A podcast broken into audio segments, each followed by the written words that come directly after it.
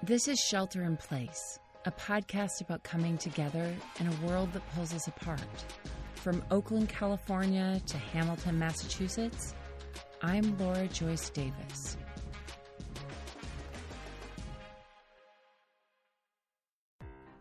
Do you cherish your children? Yeah, of course I do. If you cherish your children, you wouldn't have left them by themselves. Children are a gift from God. There are bad people in the world, pedophiles and murderers. Something could have happened to them, and if you cherish your children, you wouldn't have left them alone. Do you have kids? Yes, I do. They're grown up now. And you never left them? No, I would have never left them alone. If you don't cherish your children, you should reconsider being a father. History and literature are full of accounts of parents getting up in arms about their kids. Odysseus faced the wrath of Poseidon after he blinded the Cyclops, who was Poseidon's son. Jacob was the father to the 12 tribes of Israel, and his favoritism in parenting prompted his sons to sell their brother into slavery. In our family, not even 24 hours into the pandemic odyssey that would take us from one coast to the other, we faced the Cyclops of Las Vegas.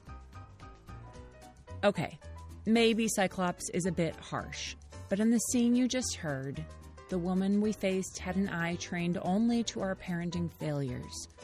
She was blind to our true feelings about our kids. I'll get back to that story in a minute. In the meantime, if you're just joining us, I suggest going back to the beginning of this season to hear the prologue of this pandemic odyssey. I hope you'll also check out season one, which will give you some context for the journey. Our story of how and why we set out on this adventure and left the only place that feels like home is one that I'll continue to share with you in the coming episodes. But for now, Suffice it to say that the combined challenges of pandemic living with three small kids, wildfire season, distance learning, and the financial stress of startup living had reached a fever pitch the month before we left. In less than two weeks, we'd gone from swearing we would never leave Oakland to packing up what we could of our lives and cramming it into our Odyssey, that is, our minivan. Tired is not a sufficient word for what I was feeling. I hadn't slept well in weeks. There was too much to do. In those final hours, I'd alternated between feeling completely numb to bursting into tears at unexpected moments while I was boxing up forgotten toys, cleaning out the fridge, or tossing last year's Christmas cards into the recycling. There was something about physically removing these traces of ourselves from our home that made this departure feel bigger than the temporary trip we were planning. Even though we were sad to go, we hoped that leaving would bring some relief. The smoke in the skies overhead was a constant reminder not only of why we were going, but that there was no going back. But as we drove east, our kids zooming into school from hotspots on our phones, Mostly, what we felt was regret. There were scores of people we loved who we hadn't even gotten to tell we were going. We had little imagination for the life that lay ahead. We hadn't even had time to plan the route we were going to take. One day into our journey, all we knew was that we needed to make it to a campsite near Zion National Park by sunset. We were both too sad and afraid to name the thing we'd both been wondering if this departure from our home of 16 years was the beginning of the end. But as I slogged through the Vegas parking lot where we'd stop for lunch, I wasn't thinking about any of that. I was looking at my husband, Nate, who was standing there red faced and sweating, his shoulders hunched and his head down. The original plan had been for me to return a defective item to REI while he got lunch for the kids so that we could get back on the road as fast as possible. But I'd lost my receipt and was one day outside the return window, so the transaction took a while. When Nate rushed inside, spotted me still standing there at the register, and asked for the car keys, I didn't ask questions. Only afterward did I wonder about our kids. And then when I saw a woman standing there pointing an accusing finger at Nate, I didn't wonder anymore. These children were left alone, I could hear the woman saying, even though she had her back to me. Her voice was shrill and angry. Your babies could have walked off. If you don't cherish your children, then you should reconsider being a father. Nate was silent, but I could see in his posture the twitchy defensiveness of an animal ready to fight or flee. I was close enough now to see the woman. Short, gray white hair, breezy, loose clothing built for comfort, and a gold cross around her neck. As I stepped onto the curb, she spun around and pointed her finger at me. And you, if you're the mother, you should be ashamed of yourself. I want to stop here and say that I don't disagree with this angry stranger. My kids are eight, six, and three. Not babies, but still too young to be left alone in public, even for the short time it took Nate to find me at REI, unlock the car parked by the entrance, and make it back to the table where the kids were sitting. I'd like to think that under different circumstances, I would have received this woman's accusations graciously. That maybe I would have deflected her anger with kindness. Maybe I would think about what would make her lash out, not just concern for my children, but perhaps some trauma in her own life a kidnapped child, a memory of being abandoned herself long ago. Maybe I would have even seen the cross around her neck and found some common ground. But that's not what happened. Author Robert McKee said that true character is revealed in the choices a human being makes under pressure. The greater the pressure, the deeper the revelation, the truer the choice to the character's essential nature. If he's right, then my true character leaves something to be desired. Because when Nate threw his hands up and retreated inside Panera, abandoning me to this well meaning grandma who was all too eager to let in to me, all I saw was an angry cyclops ready to gobble us up. Who do you think you are to talk to us like this? I cried angrily. You saw one moment. You have no idea what kind of parents we are, what our lives are like, or what we've been through. Your judgment and criticism are not helpful, I said to her. I need you to walk away and leave us. She refused and repeated her accusations, though it was unclear what she was hoping for by staying an apology, an admission of our failure as parents. If you need help, I'm happy to help you, she said, suddenly taking the high road. I wanted to say to her that if she really wanted to help us, she'd give us the benefit of the doubt. She'd resist the urge to assume that we don't love our children and instead see us for what we were a family exhausted by life who made a poor decision that she happened to witness. I wanted her to see that cherish was not a strong enough word for what we felt for our kids. We were leaving a place we loved and moving across the country for them. But instead, I started to cry. I asked her again to leave. Perhaps my tears startled her, or maybe she just had nothing left to say. Either way, she left in a huff, as if she were shaking the dust off her feet and leaving us to suffer the consequences of who we were. My whole body was shaking. I turned to my kids who were sitting there with wide eyes and still hands, no longer hungry for their mac and cheese. A few seconds later, Nate returned. You left me, I cried. I stood up to her and defended you, and you just left me. Our kids were uncharacteristically silent. Why was that lady so angry? Our daughter Grace finally said. She wasn't right to yell at us, I said, wiping my eyes. But I agree with her that Daddy shouldn't have left you, even for a minute. I was getting milk from the car, Nate said, his voice laced with irritation. Why couldn't you wait for me to get here first?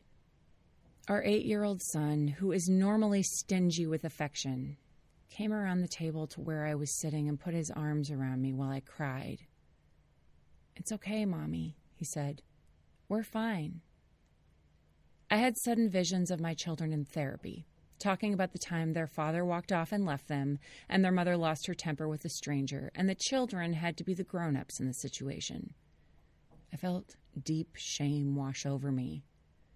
my character had been tested and found lacking. Nate sighed heavily and put his hands on my knotted shoulders. His voice softened. I'm sorry I walked away. I went inside because I knew if I stayed out here, I'd lose it. I was worried I'd punch a 70 year old woman in the face and go to jail. I hadn't realized how angry he was, but I understood because I'd felt the same way. It felt outrageous to have our devotion as parents questioned, even as we were uprooting our life so we could give our kids a better one closer to family. We hadn't wanted to leave Oakland. If not for our kids, we never would have. Nate later told me that for days afterward, he thought about all of the potential comebacks he could have fired back at the woman. Chief among them was that this woman is why people think Christians are a bunch of judgmental jerks. But that same criticism could have been made of me. Well, good for you for not losing it, but I lost it instead, I said, managing a weak smile. Our three year old Matea, who never misses a chance to make a joke, said, The lady goed, like a monster, and you goed! We all laughed. The kids visibly relaxed at the sound. I shouldn't have yelled at her, I told my kids. They nodded uncertainly, but not in agreement. But she was mean to you guys, Grace said in our defense. I turned back to Nate, calmer now. Why did you leave them? When we were sitting inside, Mateo was yelling and touching everything, he said, his voice weary. I brought them out here so they could at least run around a little. But then they were all freaking out and complaining that they were thirsty. I thought about going back inside to buy them drinks, but there was a long line and we already had our food and the drinks were expensive. And then I remembered we had that whole gallon of milk in the car. I thought I could run over to the car and be back here faster than it would take me to go back inside and stand in line all over again. I could see them from the car. I thought it would be fine. He shook his head. She must have come right after you left, I said. It couldn't have been more than two or three minutes. We agreed that even two or three minutes was too long, that the lady was right, even if her approach was wrong, and also that I could have shown her grace instead of fury. Just as she didn't know our story, we didn't know hers. Our Cyclops in Vegas has been in the rearview mirror for weeks, but I keep thinking about it. I still feel embarrassed about how I acted. But what discourages me most is that from political debates to the daily news, that ugly scene in Vegas looks a lot like our world right now. We live in a world that continually primes us to be the worst version of ourselves. We devour social media that paints our enemies in a negative light and consume news that supports the beliefs we already have. As much as I'd like to believe that I would have acted more graciously to that woman if my life hadn't felt so difficult, I'm afraid that Robert McKee is right about my character. We don't get to choose our circumstances. Somehow, we have to learn to let the hard times make us better. I'll be back with more of this story right after this short break from one of our sponsors. I never really took meditation seriously until my friend Jerry's doctor told him that he needed to start. I was coaching Jerry that year, and while running was beneficial, meditation was life changing.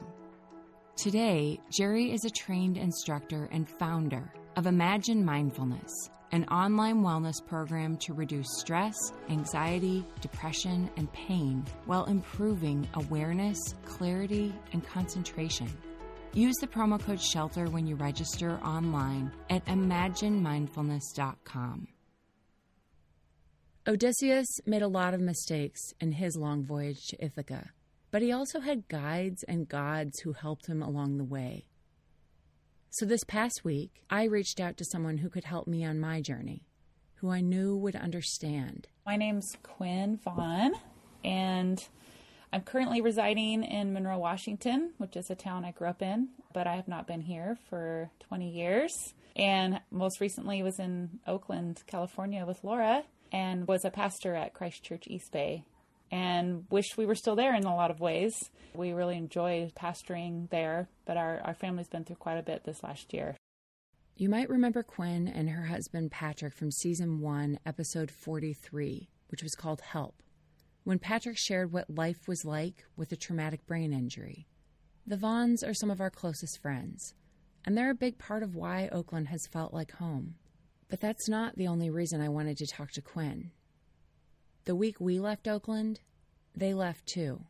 A year ago, September 23rd, Patrick and I were both pastoring at Oakland, Christ Church East Bay, alongside Bart Garrett. Our two kiddos were in the Oakland School District and enjoying the dual immersion Spanish program there, and we were really living into our sense of call in a way that we loved. I was able to really focus in on being a worship pastor, and Patrick was working on discipleship. We were involved in the community. It was just beautiful. And then Patrick did not show up from a kind of last minute bike ride that he took up in the hills of Oakland. And about three hours later, my friend Stephen and Emily found him in the Highland Hospital just down from our house. He came in as a Bravo 8, which means he had crashed so hard that he didn't remember who he was and he was super erratic. And so they had sedated him so they could check out his body, his mind, and everything. And he actually checked out really healthy for the most part, other than a broken face bone. And they were thinking he just had a concussion and would send him home the next day. But it ended up being a traumatic brain injury that 70% of people actually either die from or continue on in a vegetative state. So that has drastically changed our lives. For several months while Patrick recovered, Quinn stepped back from her job as a pastor to care for Patrick and their children. The month after they returned to work, Bart Garrett, our church's lead pastor, announced that he was accepting a call to another church. Our church blessed the move, but with Bart out of the picture and Patrick still not able to work full time, it fell mostly to Quinn to care for the church and for her family.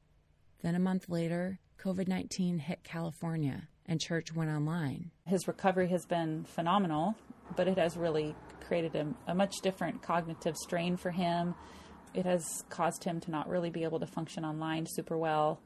The worst injury he's had is actually to his cranial nerves, which make it seeing really difficult. So, with COVID hitting, which put our whole life online, and with our lead pastor Bart leaving Christ Church really just put a large strain on our ministry and on our life. When you have a lot of different things hit at the same time, for us at least, it became a moment where we really needed drastic help. It's like a white flag needed to be put up.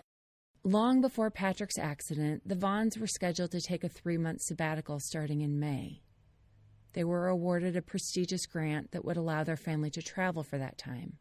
And while COVID 19 changed the specifics of that travel, Ultimately, they were able to go. It seemed like the white flag they needed to rest and recover. Those three months proved to be pivotal ones for their family, and for Patrick in particular, as he realized that there was no returning to the life they had before his injury. Getting away on sabbatical really allowed us to become more clear in seeing through the fog. We were able to survive, but we realized we were not thriving. And there's something about claiming who we are rather than who we wish we were or who we were in the past. And claiming that, there was an ability to be gentle with himself and gentle with our family and learn what we all really needed together and what he needed to recover and discover who he is. While Patrick was coming to terms with who he was with a brain injury, Quinn was adjusting to a new way of being too. She's a pastor, so when she talks about her journey, she talks a lot about God and the Bible. But whether or not you identify with a faith tradition, I think there's something in her words for all of us. Quinn is one of the most intentional people I know.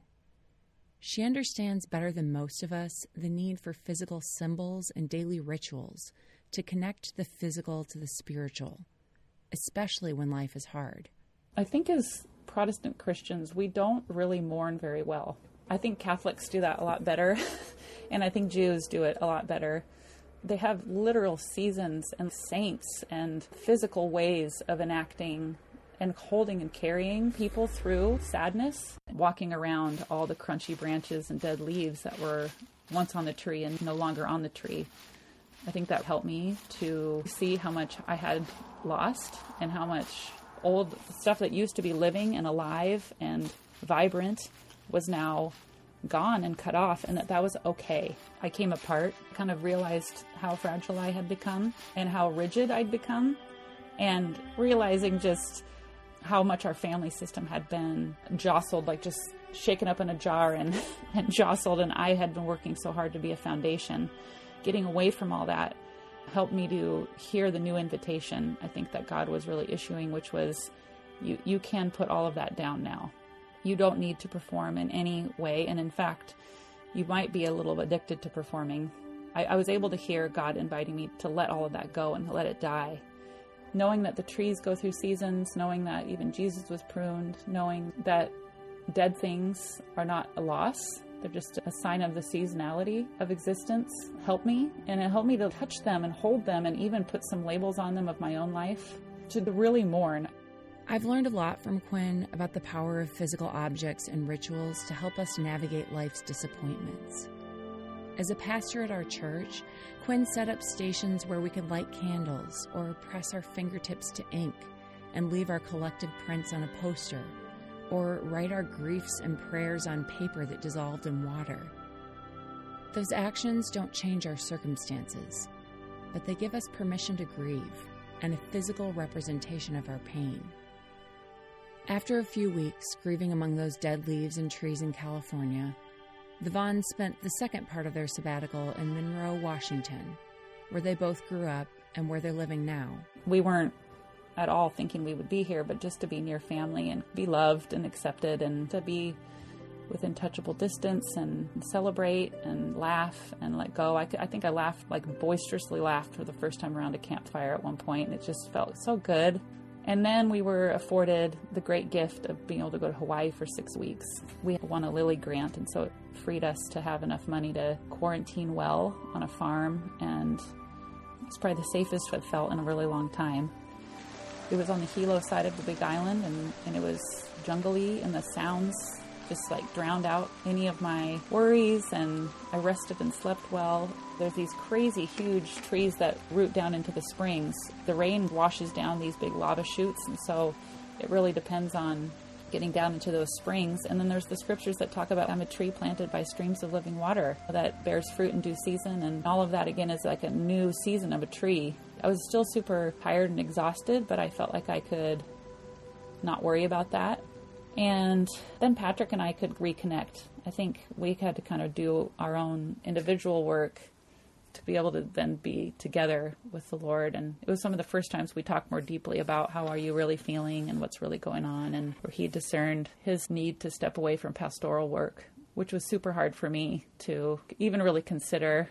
I went through the trauma from a caregiver's perspective, which meant that I was the one that needed to step up and work more and be sure we had our insurance, make sure we were paying the bills. And so I really still felt a deep responsibility towards that. I also was so deeply committed to Oakland's thriving. It still to this day is pretty hard for me to that I wouldn't be the one walking with them. It was hard to, to even be willing to consider. I was doing something I loved. Like I loved working alongside Patrick and alongside Bart and doing worship pastor where I got to invite people into space and time and I got to disciple these small groups and I just was really doing the kind of ministry I would really want to do. It was hard to consider going back to a completely different job and with a husband that I wouldn't be working with and I think my identity I know my identity was wrapped up in it because part of who I am is just pastoring and caring for people. During that last part of their sabbatical, when Patrick realized he couldn't go back to ministry, Quinn thought a lot about the story of Jacob in the book of Genesis. Jacob is one of the most famous parents in history. He's the father of 12 sons who became the 12 tribes of Israel. You can trace both Judaism and Christianity back to him. But his character wasn't exactly admirable. He spent a lot of his life cheating others, and his name means deceiver. Even so, there's this pivotal moment in Jacob's life that changes everything. He's about to meet his brother Esau, who might want to kill Jacob since he stole his birthright and blessing. But the night before he's going to meet Esau, an angel of God appears to Jacob and wrestles with him. And before he let that angel leave, he said, You have to bless me. I can't continue on without your blessing. And I felt like I was really saying the same thing to God like, I can't return without your blessing I don't have strength and I don't have a clear mind without you. And, and I also said, I need you to name me. Like you renamed Jacob Israel. And what came back was just empty one. Empty one. It didn't feel like much of a blessing. But it was exactly how Quinn felt. Little by little, Quinn began to understand that she couldn't go back to pastoring in Oakland without Patrick. It was clear that they needed help. They couldn't go back to the way things were before. But the thought of leaving was devastating. I was losing a vocation and a home and friends, and just, it was a place of famine that I had to leave from. It was super painful coming back to Oakland and facing that and even making the final moves and, and plans, but I think it was right. I needed support to just do the next thing. Shortly after they returned to Oakland in August, the Vaughns announced their plans to resign from pastoring our church and move to Washington. A few days later, we made our own decision to go. The Vaughns hit the road a few days after we left. It hasn't been an easy move to make, but Quinn says it's been good to be back near family. She's embracing the name Empty One, not as a judgment, but as a gift. This is a season of allowing others to care for them and waiting to see what God will do next. I do not have it figured out. I want to know the big picture. I think that if I know the big picture of where everything's going, then I will be okay. But I don't have the right to know the big picture. I, I don't have the vision or the power to see the big picture. We just get to see our own little part if we slow down enough to listen and obey, really, obey that voice of God that we hear when we stop talking. I try to listen for what's the next best thing that He would have me do and to lean into the help I need to do that. And you know, looping it all the way back to the beginning, like that's in many ways why we're here in Monroe and taking a time to recover. We're in a really deep place of need right now, and we're fragile, and I think we're all really experiencing that. Whether you've gone through a brain injury or massive career change or not, like COVID is just really changing things and, and tearing things down. I have a spot that I go to right now where I have cried a lot. I've cried and I've screamed and been like, why? I'm not going back in that house right now. I can't go back in. If I go back in, I will die. But then I've also walked by that tree and smiled and been okay. I've largely been led to trust the word of God over my own words that are going through my head. Like, I can't make it through this day is quickly countered by this is the day the Lord has made. Rejoice and be glad in it. We don't get to see the big picture, but we are given enough for the day as I've tried to process the massive transitions this pandemic has brought to our family, I've often felt caught in despair.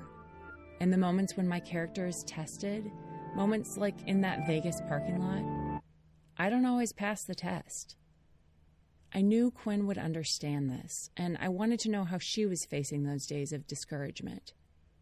You've shared this in your first season, but Patrick went through some great neurotherapy. They talked about how in the morning we want to set our intentional mind to inform our attentional mind. And our attentional mind is the one that jumps around and tries to problem solve the day or gets distracted by the urgent moment. But the intentional mind is the one that can set itself in a direction. And one practice for doing that is writing down answers to some questions that help you to lean into what you're thankful for, what your strengths are. And I, I don't think that's like pie in the sky or just trying to ignore your problems. We can kind of get melancholy, focus in on what's broken and miss the truth of the positives and and although we love beauty it can kind of get stuck in the ashes i find it really important to name those really wonderful things that are happening like I need to take a deep breath and I need to listen to the truth. And if I can't say it to myself, I often do turn to other people. I either just open up the Bible and try to see what it is going to say to me for the day, or talk to Patrick or call a friend. Like in a game show, it's like call a friend, call for help. That's probably better to be used in life than a game show. This stuff is straining on relationships and on marriages. I think it's easy in a family dynamic I could become a six year old little girl pretty quickly and have my own little pouts and tantrums or hold it together for the day, but then when Patrick and I are together, not consider what energy he needs and what energy I need from him, and that it's worth pouring in to each other. I've really been thankful when he has let me be on my journey. And although that's scary to kind of be like, well, I trust you with God. And you don't need to check in with me all the time about how you're feeling, or he doesn't have to take personally, you know, some of the tears that I shed. Our relationship's really important, and this kind of stuff can break it apart. In some ways, our move here has been for the sake of this marriage. When I think about why our family is on this journey, I've mostly thought about our kids. The chief reason we're spending this season away from Oakland is so that we can be closer to Nate's parents, his mom in particular, who is willing to homeschool the kids so that we can work on the podcast and get back on our feet financially.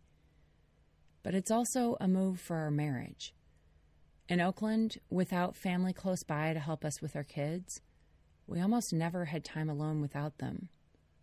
We were hanging in there, but as Quinn said, we weren't thriving.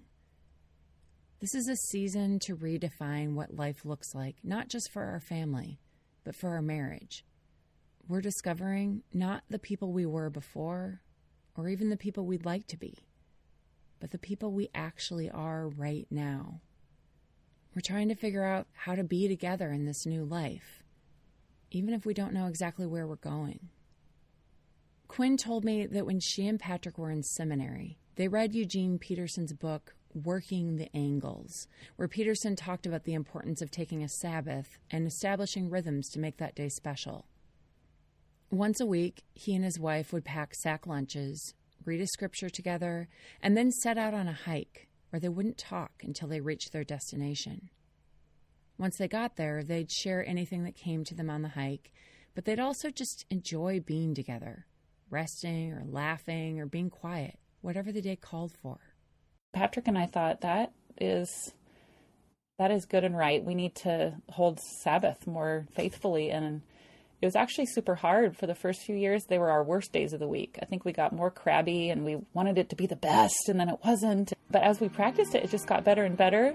And so I, I think that rhythm just it, it got me hooked. I'd say rhythms and rituals that we have in our house that felt really important kind of came as we thought about and had kids we were away from family, so we could kind of be creative and break tradition.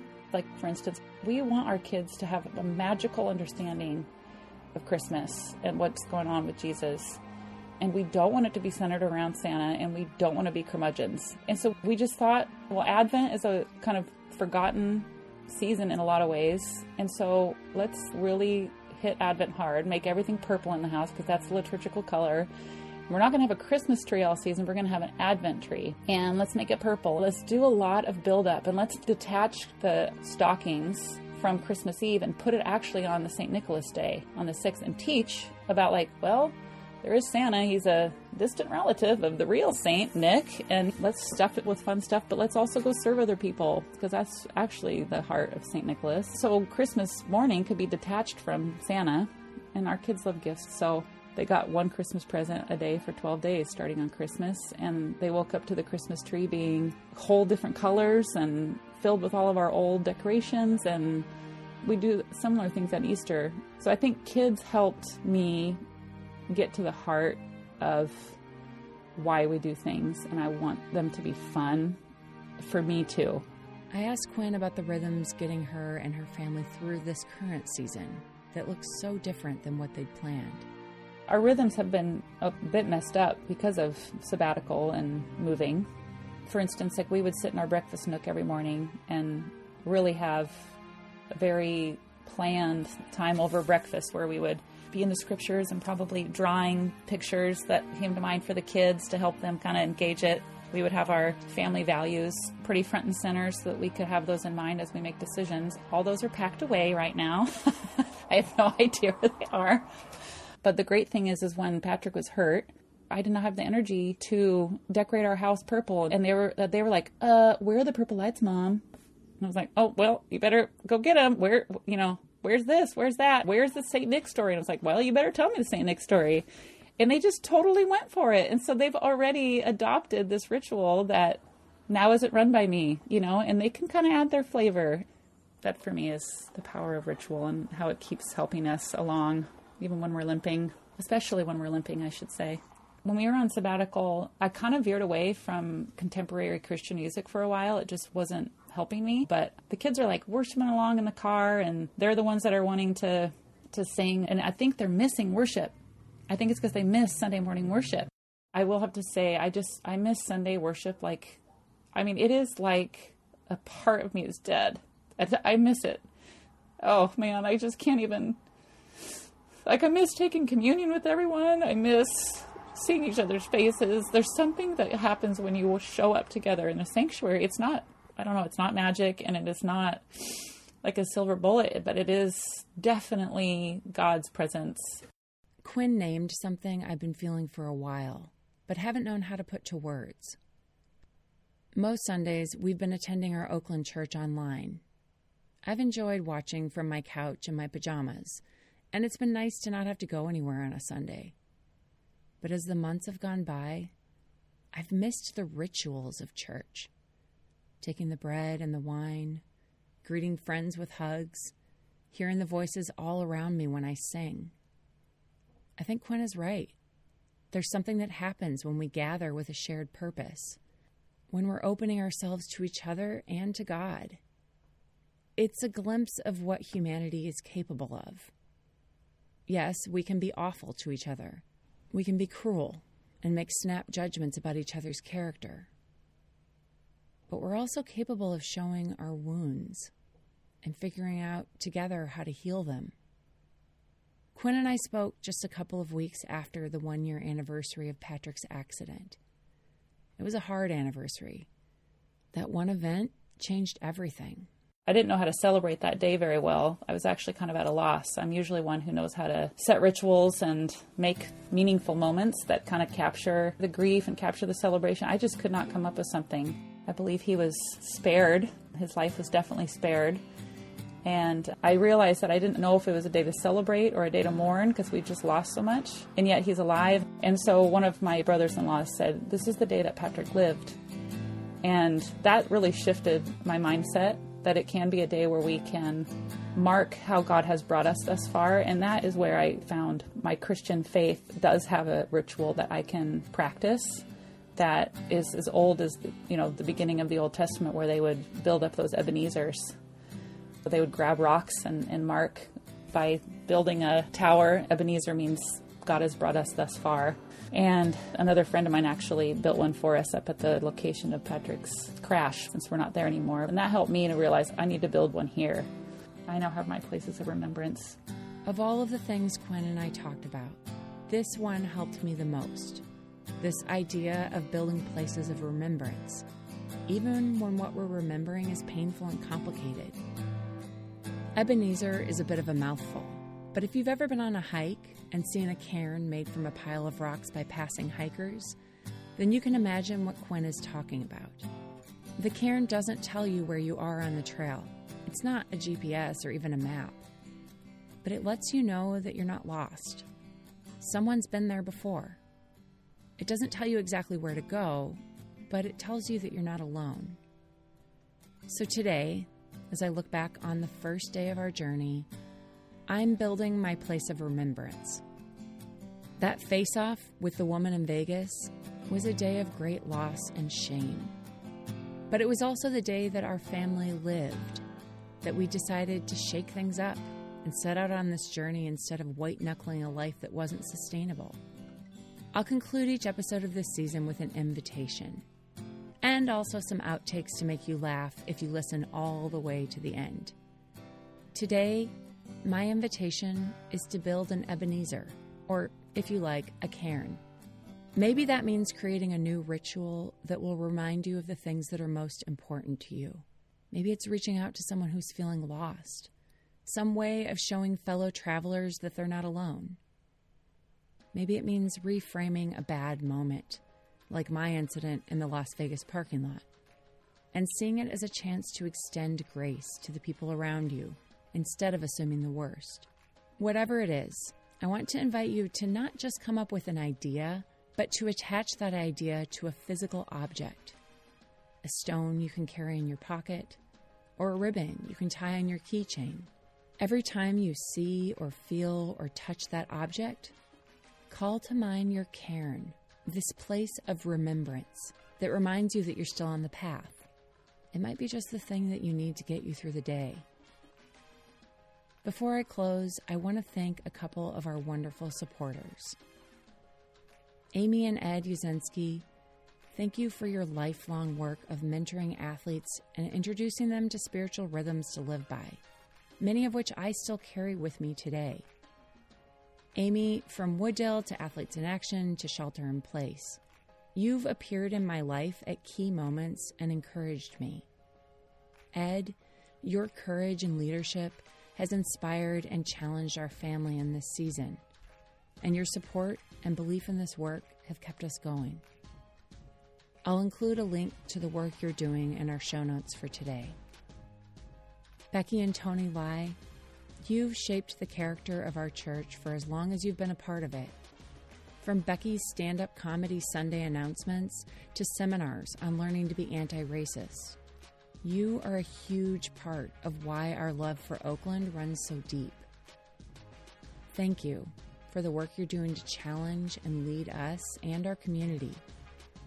Also, congrats on being that family that has never, ever taken a bad photo.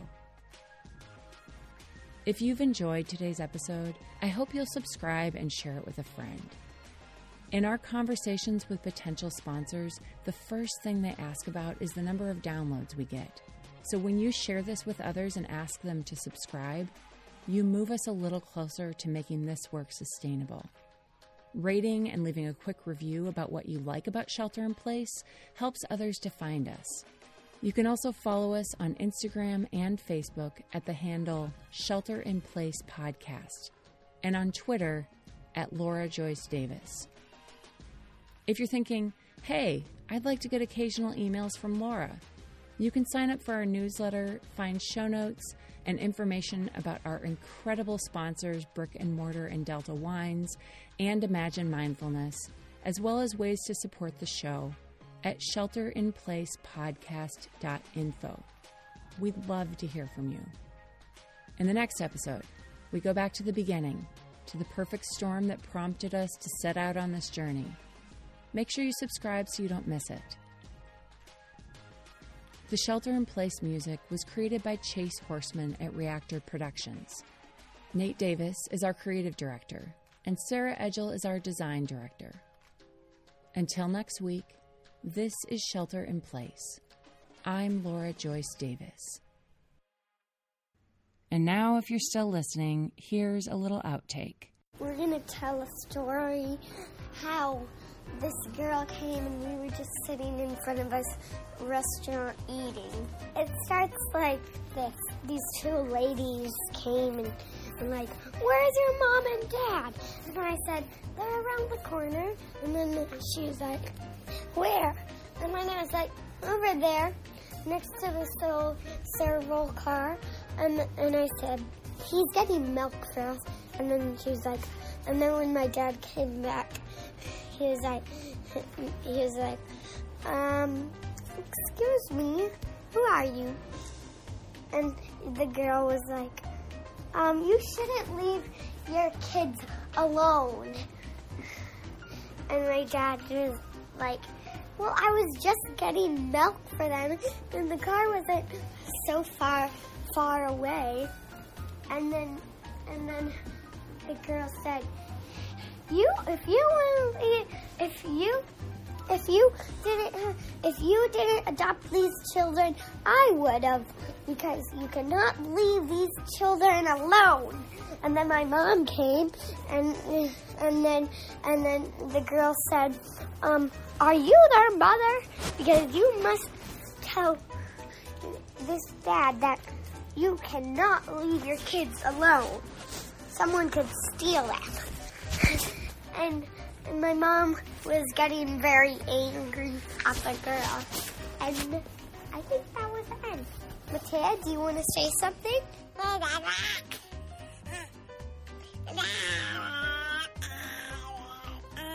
The girl was screaming really loud. The girl is screaming. At um, mommy and daddy because she was angry. Do you want to say something else? Um, Mommy was angry. Did you want to say something? Everybody, we were going to, to um tell you a story. Of, well, it didn't happen that long ago, but it was kind of near the beginning of when we were going on our trip. So, we were in Las Vegas and at, in front of a um, restaurant. And then suddenly, this, well, my mom, my dad went over to get some milk. And then after a minute or two, this lady, this la- angry lady came over and asked us questions like, for example, where, where's your parents? Did they get kidnapped or what? And then we, I start, we started explaining to the lady, but